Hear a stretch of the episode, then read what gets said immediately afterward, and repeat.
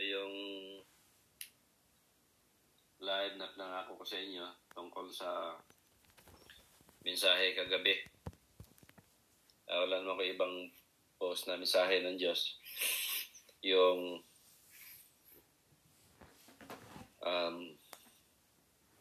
nasa loob ako ng bahay at nakita ko si Jesus Christ sa labas na parang meron siyang ginagawa na tubo ng tubig na pinagdugtong niya hanggang sa nakita ko yung tubig na pataas. Ngayon, nagbago yung senaryo na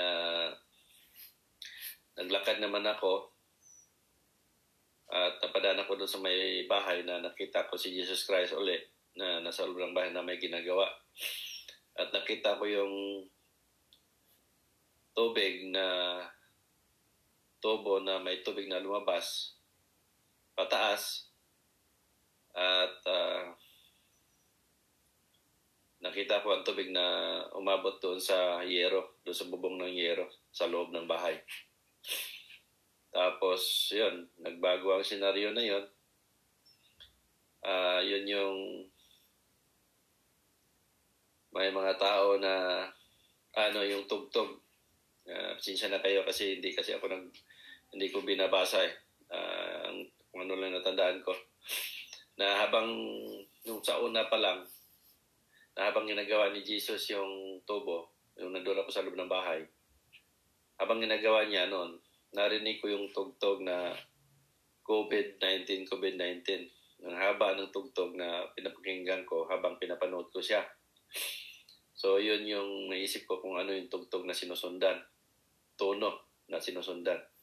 So yun yung nagbago ang senaryo na nakita ko nga ulit siya nandun sa loob ng bahay at nung tubig nga na may tubo na mahaba na sa loob ng bahay at may tubig na lumabas at hanggang sa loob ng ilalim ng yero sa loob ng bahay. Tapos nagbago yung senaryo. Yun yung may mga sa pagod ko, naglakad ako, napagod ko, nagpahinga ako sa isang tabi. Tapos rahiga ako, tapos biglang may dumating na bugso ng mga tao na sagutin ko lang to.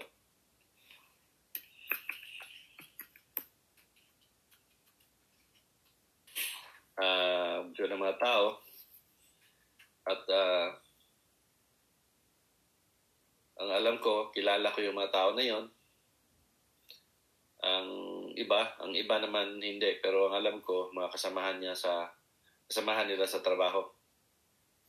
Tapos lumapit yung isang babae na alam ko, kilala ko, na pilit niyang kunin ang kamay ko. At pinabangon ako. Kaya bumangon ako. Ayun, sumunod ako sa kanya, pero bigla siyang naglaho. Hindi ko na naano kung saan siya pumunta. Tapos, nagbago yung senaryo na napalingon ako sa kabilang panig na nakita ko yung dalawang naglaro ng bilyard na at mayroong na hinagis at tinamaan sila doon sa hinagis. Yun nga sabi nga ng Diyos na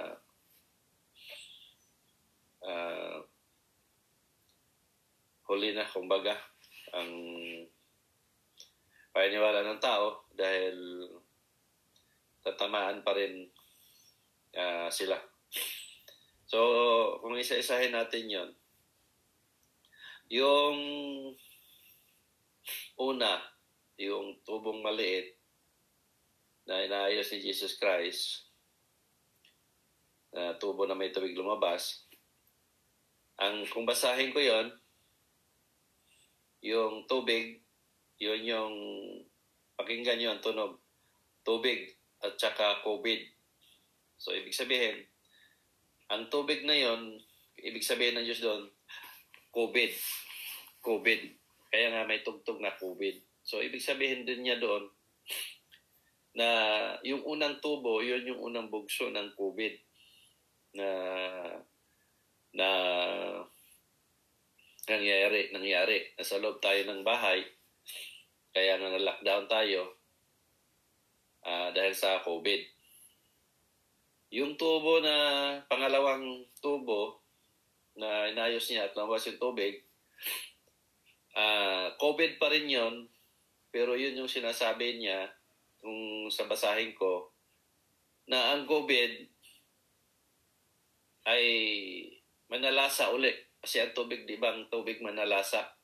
So manalasa uli ito, ang sakit na ito. Pangalawang panalasa, kumbaga, sa panahon ng tag-ulan. Kasi tubig, tag-ulan. Kaya nga, bumubulwak yung tubig. So kumbaga, tag-ulan. So, yun, mag-ingat kayo.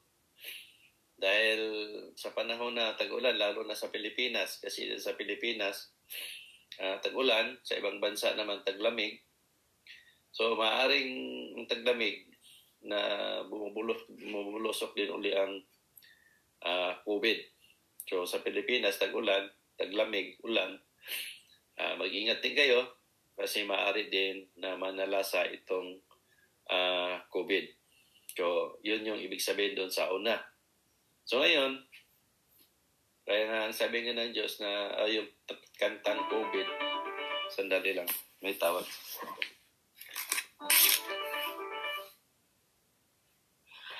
Yes, hello?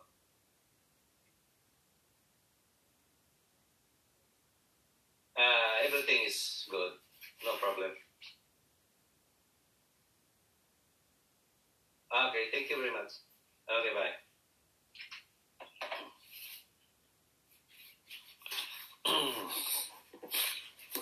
Sisya na kayo. Tumawag yung nurse in charge sa akin. So, yun. Yung pangalawang bago ang senaryo na nakita ko si Jesus Christ sa loob ng bahay habang naglalakad ako. Mataas yung bahay at yung tubig nga na sumahid sa yero.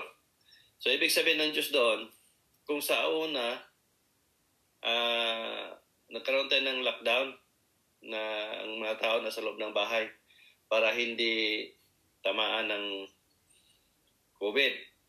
Ito ngayon, pangalawa, ito yung mas delikado. Yun yung una kong post noon na yung sinabi niya na COVID-25 na mas matindi. So ito, kahit nasa loob tayo ng bahay, itong COVID na ito, tatamaan at tatamaan pa rin ang tao. Ito yung pinakadelikado.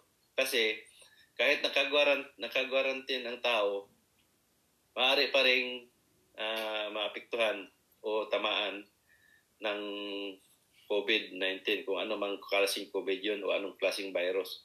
Hindi ibig sabihin na COVID-25 ang sinabi niya noon, eh 25 din. So, ibig sabihin ng number na yon, mas powerful ang COVID na yon.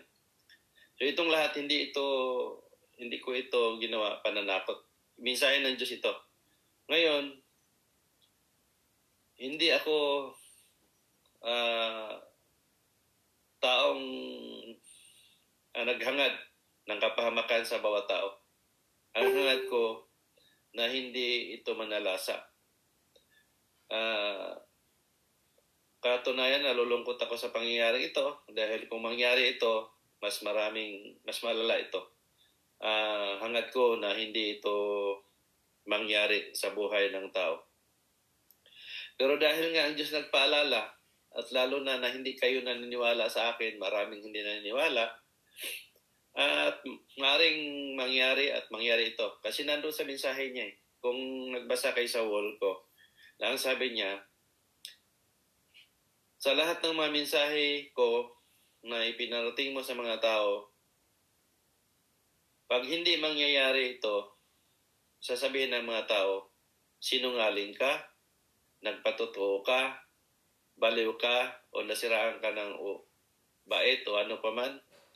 So, kailangang mangyari at mangyari ito para sabihin ng mga tao na totoo pala ang ipinarating mo. Kaya ngayon nga sabi ko sa inyo, hindi ko hangad na mangyari ito. Pero dahil ang mga tao, kayo mismo, hindi naniniwala, kaya hindi malayong mangyari ito. Kung ako ang tatanungin ninyo, hindi ko gusto na mangyari. Mas gusto kong sabihin ninyo na siraulo ako, baliw ako, nagpatuto ako, o nanluloko ako, hindi lang ito mangyari. Pero dahil hindi ako masusunod, ang Diyos ang masusunod. Kaya sana hindi tayo maghangad na mangyari ito sa pamagitan ng pagsasabi ninyo ng masasakit laban sa akin. Dahil yun ang pangako ng Diyos. Tuwing nasaktan ang damdamin mo, laging may kapalit.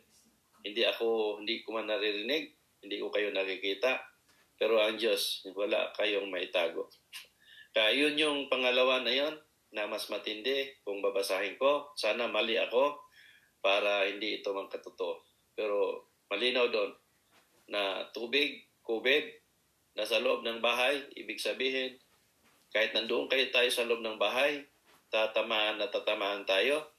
Kasi nandoon din yung sinabi niya na airborne ang bakteriyang ito, airborne ang corona. So, dala ng hangin yan, o kahit saan lulusot yan, makarating yan. Ngayon, ang sinasabi ko palagi, Diyos lang ang kakampi natin, wala nang iba. Dahil malaki yung bahay na nakita ko, kumpara doon sa una, ibig sabihin doon, building, malalaki, kahit sa loob tayo ng kwarto, or maaari din na pagbalik ng simba dahil matapos na ang lockdown, babalik na naman natin sa simbahan. So dito naman ngayon, maaring manalasa itong mga adik sa pagsimba, mag-ingat kayo. Dahil baka sa loob kayo ng simbahan, kahit nandoon kayo, tatamaan pa rin kayo ng corona. Dahil kung isipin natin, doon sa Italy, sino ang maraming nangamatay? Yung nagsisimba. Kung namatay ang pare ninyo doon, ilang pare ang namatay doon? 67 sa huling pagkakaalam ko. So ibig sabihin, sa 67 doon, ang pari nandoon sa harapan, sa volume ng nangamatay doon sa Italy na marami. Ibig sabihin, yun yung mga nagsisimba. Kung ang pari nandoon sa harapan na ilan sila nandoon na tinamaan, kaya yung nasa mga nagsimba na nandoon sa nagkadikit-dikit sila doon sa harapan ng mga pari. So yun yung mensahe na yon na kung nanood kayo ng mga video ko at sinusulat ko na mensahe ng Diyos noon pa yon, 2013, 14, 15 na sinasabi ng Diyos sa akin na darating ang panahon na wala nang magsimba. Gugutomin natin sila.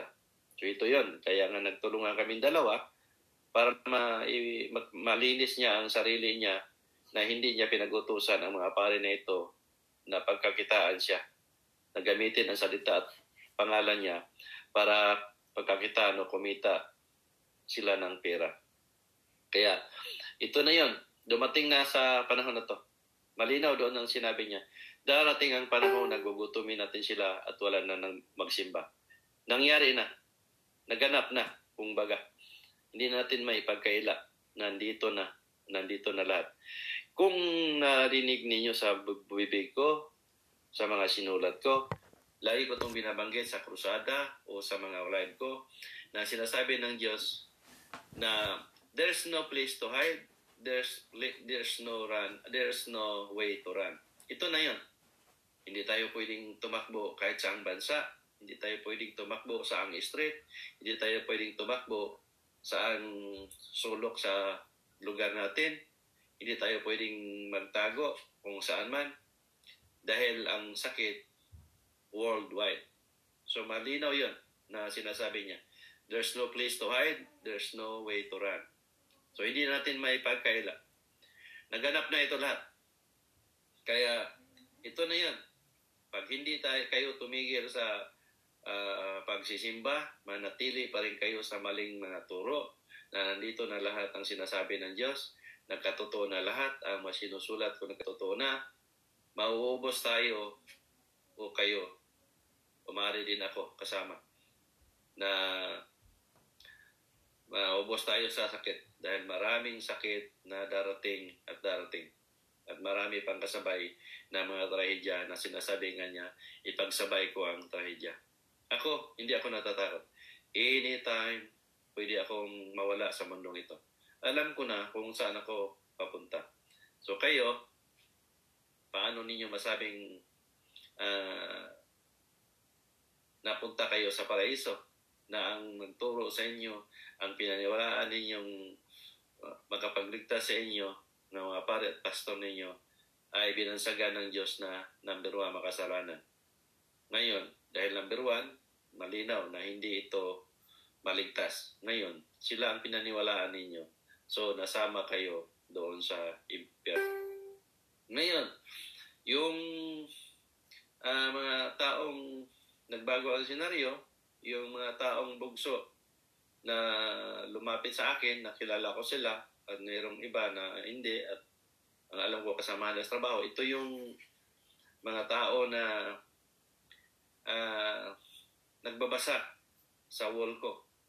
Ito yung mga taong nagpa-accept na i-acceptin ko sila.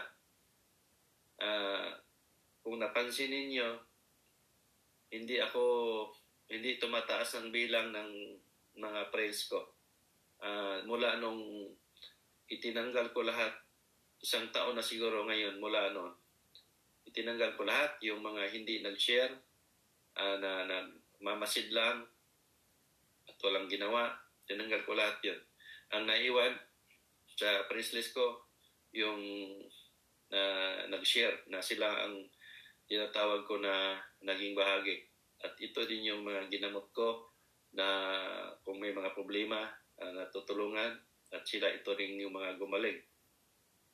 So ngayon, mahigpit ako sa pagdating dito kasi nasa mensahe ng Diyos na ang hindi naniniwala, wala ka nang gagawin sa kanila.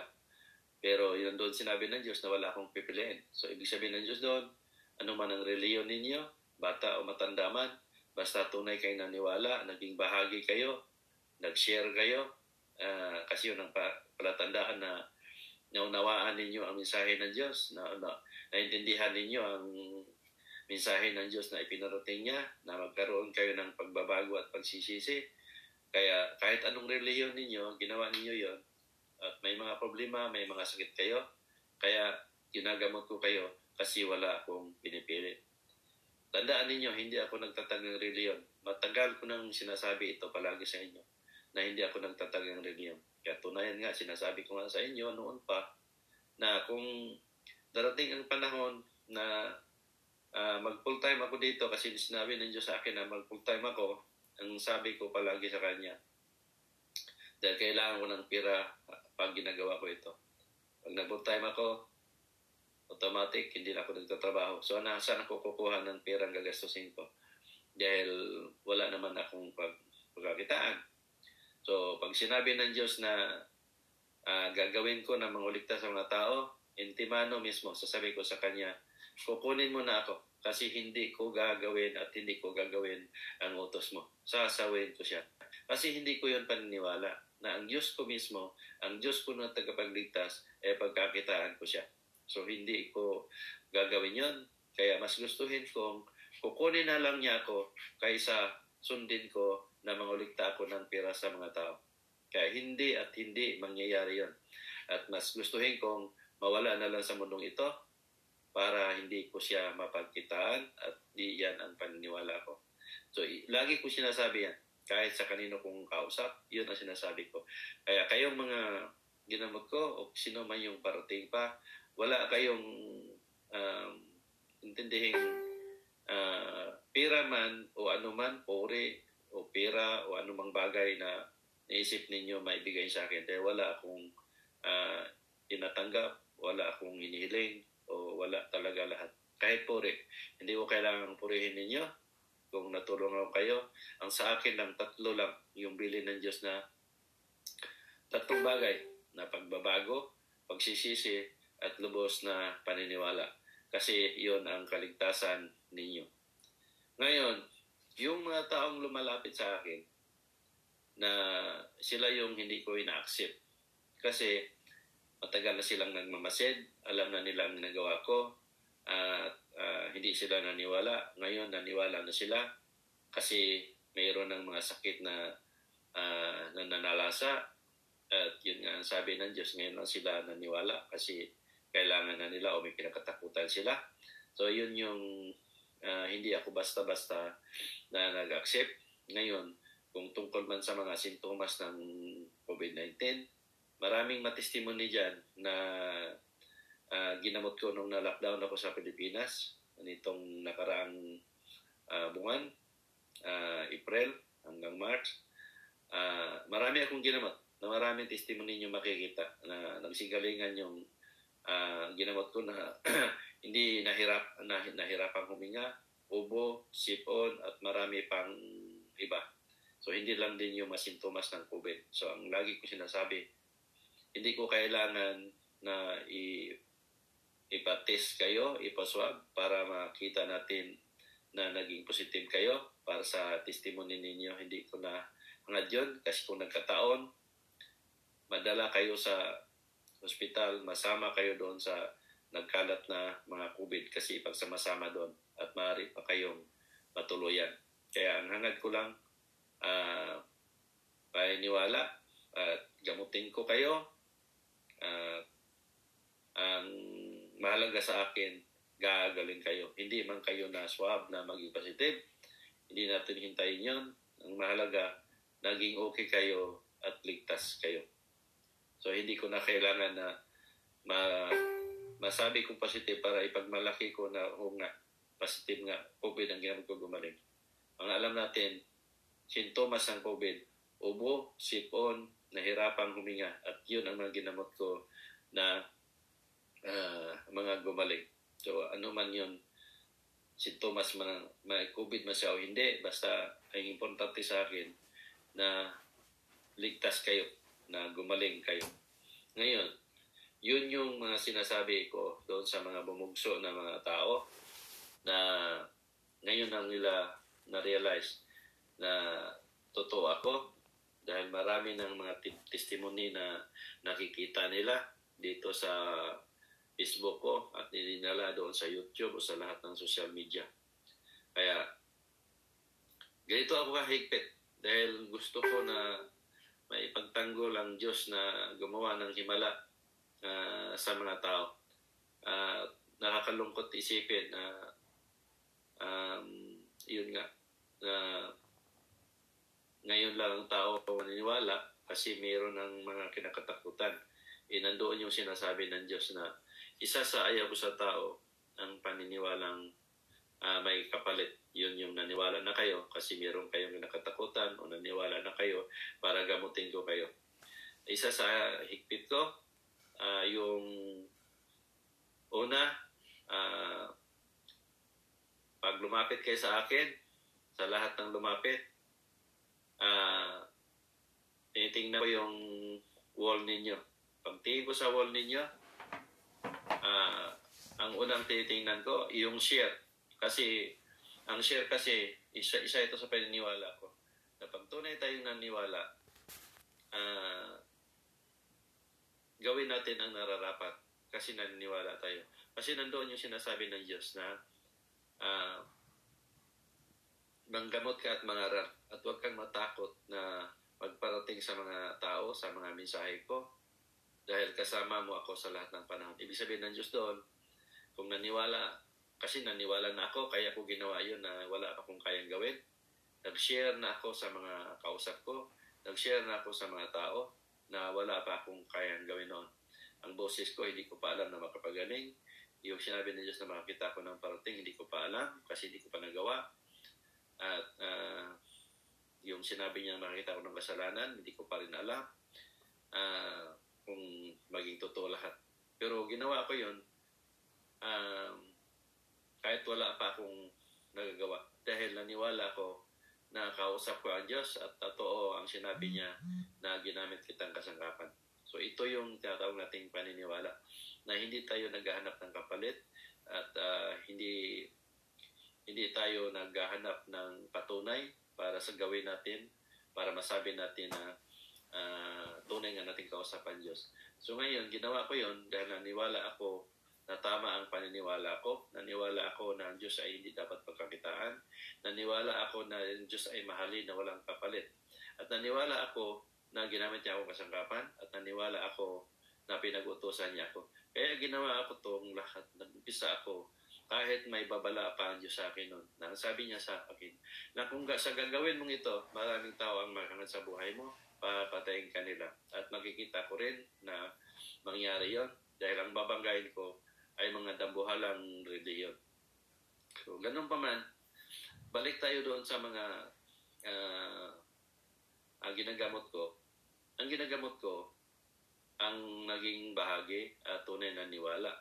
Ngayon, pag tingin ko sa wall ninyo, una ang titingnan ko, kahit sa mga tanong ko, sa mga nakaranas, sa mga ginamot ko, ang tanong ko palagi, paano mo nalaman ang pangalan ko? Kailan ninyo nalaman? Kailan kayo nagbasa? Gaano kayo katagal magbasa? At huwag kayong magsisinungaling. Kaya pag sinungaling kayo, pag tanong ko, sasabihin ninyo sa akin, nagsinungaling kayo o nagpapanggap lang kayo, so wala akong gagawin sa inyo. So masuma total, kahit gamutin ko kayo, hindi rin kayo gagaling. So bawaliwala lahat yung pagsisinungaling ninyo. So ang sasagot lang ninyo, kung ano yung tanong ko, kung totoo man na hindi nyo ako nakilala noon, sabihin ninyo ang totoo na kung kailan ninyo nalaman ngalan ko o matagal na kayong nagbasa at kung hindi kayo naniwala noon pa. Kasi pag sinabi ninyong bago lang kayo nagbasa pero noon pa kayo nagbasa, ginawa lang niyo para gamutin kayo, sayang lang ang lahat dahil hindi kayo gagaling. Isa yan sa mga kriteriya na kinailangan ko sa mga lumalapit. Dahil titingnan ko talaga sa bawat wall ninyo kung kailan kayo nag-share, kailan kayo nag-umpisa. Dahil hindi niyo pwedeng sabihin na matagal na kayo dahil makikita ko doon. At kung hindi man... Kung matagal na rin kayo nag-share, tinatanong ko pa rin yan kung naunawaan ba ninyo ang mga sinishare ninyo. Kasi mayroong iba na nagsishare lang dahil naniwala, pero hindi pala nila naunawaan kung ano ang pinarating ko. Ngayon, kung sinishare ninyo yon ang mga post ko dahil naniwala kayo, share lang kayo ng share, tapos hindi pala ninyo binasa. Ngayon, nagmukha kayong tanga ngayon kasi yung sinishare ninyo nabasa ng iba at naunawaan niya ang pinarating, so meron siyang bagoy sa sarili niya. So nagkaroon siya ng pagbabago at pagsisisi. So ngayon, kayong nag-share na nag-share sa at wala kayo maan. Ang lumalabas doon, nailigtas ninyo ang ibang taong nakabasa sa sinishare ninyo. Pero kayo mismo, hindi ninyo nailigtas ang sarili ninyo kasi wala kayong napaniwalaan. Wala kayong binago sa sarili ninyo at wala kayong pinagsisihan. Bigyan kayo ng halimbawa, nandito sa wall ko, matagal na yun sila. Ang turo ko na sinasabi na nga ng Diyos na kailangan niya sa tao, tatlo lang, pagbabago, pagsisisi at lubos sa paniniwala. Ngayon, ang mga taong ito, naniwala daw sa akin. Ngayon, makita ninyo nag-share. Nandyan, malakas magkomento. Pero sa sarili nilang buhay, sa bawat isa sa kanila, ang mga gawain nila sa bawat araw ay hindi makatao. Pakikitungo sa kapwa nila, pakikitungo sa asawa at anak nila, o pakikitungo mismo sa sarili nila o sa ano paman na sa paligid nila. So ngayon, nalalaman ko na lang kung anong tunay nilang mga katangian, ang tunay nilang mga ugali na natili pa rin na walang pagbabago. So ngayon, makita natin na ang lahat ay sayang lang. Sayang ang pagkakataon na nanatili pa rin silang tulad ng dati. So malinaw ang sinasabi ng Diyos na saan ang pagbabago ng isang tao, samantalang yut ulit niya ang mga bagay na ayoko. So yun yung gawain ng bawat tao. Yun yung gawain natin sa natutunan natin sa paniniwala. Naniwala kayo, pero natili pa rin kayo sa mga paniniwalang alam ninyong malaking kasinungalingan. Naniwala pa rin kayo kung ano man yung mulata ninyo doon sa mga pare ninyo at sa mga pastor ninyo. Ngayon, nabura, nawala, napornada lahat. Wala kayong natutunan at wala kayong nabago sa sarili. Kaya sa no kayo. Kaya malinaw din ang sinasabi ng Diyos na ang maligtas ay kasing dami ng graba at ang mapapahamak ay kasing dami ng bangin. Makikita din natin kasi hindi na kayo nag-isip ng tama. Ang lagi niyong iniisip na ang ginagawa ko ay mapanira. Hindi niyo naiisip na ang mga ginagawa ko ay tinatama ko ang maling namulatan. Kaya na ang Diyos nagpalala sa tao dahil ang tao na lubog na sa kasalanan dahil sa namulatang maling turo. Kaya hindi natin pwedeng sabihin na ang mali ay maging tama. Ang mali ay gagawin nating tama o ang tama ay gagawin nating mali. Kaya nga itinatuwid natin para mayroon tayong mabago. So,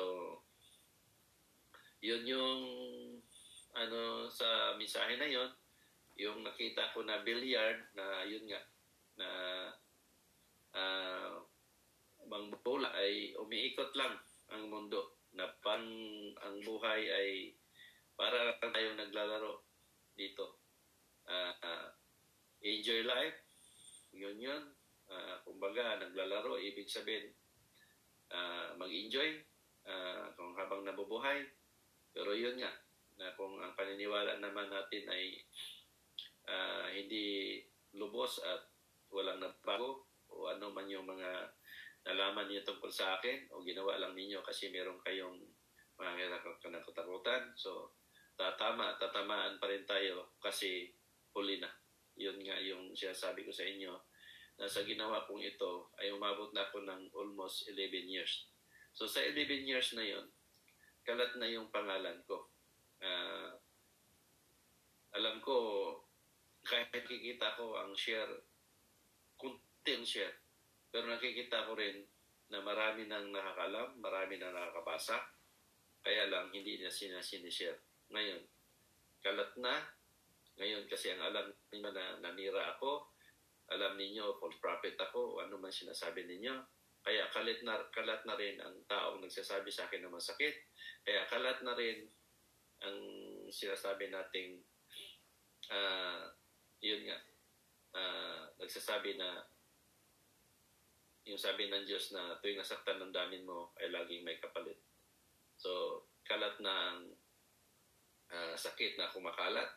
Kaya matawag natin na worldwide na rin ang nalalaman ng tao sa akin. Kaya worldwide na rin ang sakit na kumakalat. Kaya, paalala lang sa inyo na double ingat lang tayo. Kasi sa panahon na to, marami ng sakit na darating sa atin at marami ng trahedyang darating sa atin. Kasi malinaw ang sinasabi niya. Kung nagbasa lang kayo at nanood ng mga live ko, ang sinasabi ng Diyos, nag-umpisa na ako at nakikita naman natin na mga sinusulat ko ay nagkatotoo lahat. Ngayon, double ingat at sana mag-isip kayo ng tama para makinabangan ninyo kung ano ang ipinarating ko. Kaya hanggang dito lang muna.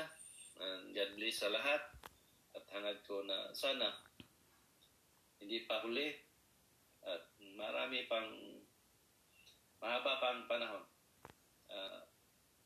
na mapag-isipan ninyong mabuti kung nasaan ba talaga ang tunay na kaligtasan ano ba talaga, ano ba ang, nasaan ba ang okay, para pwede nating baguhin ang maling natutunan natin na mula pa noon.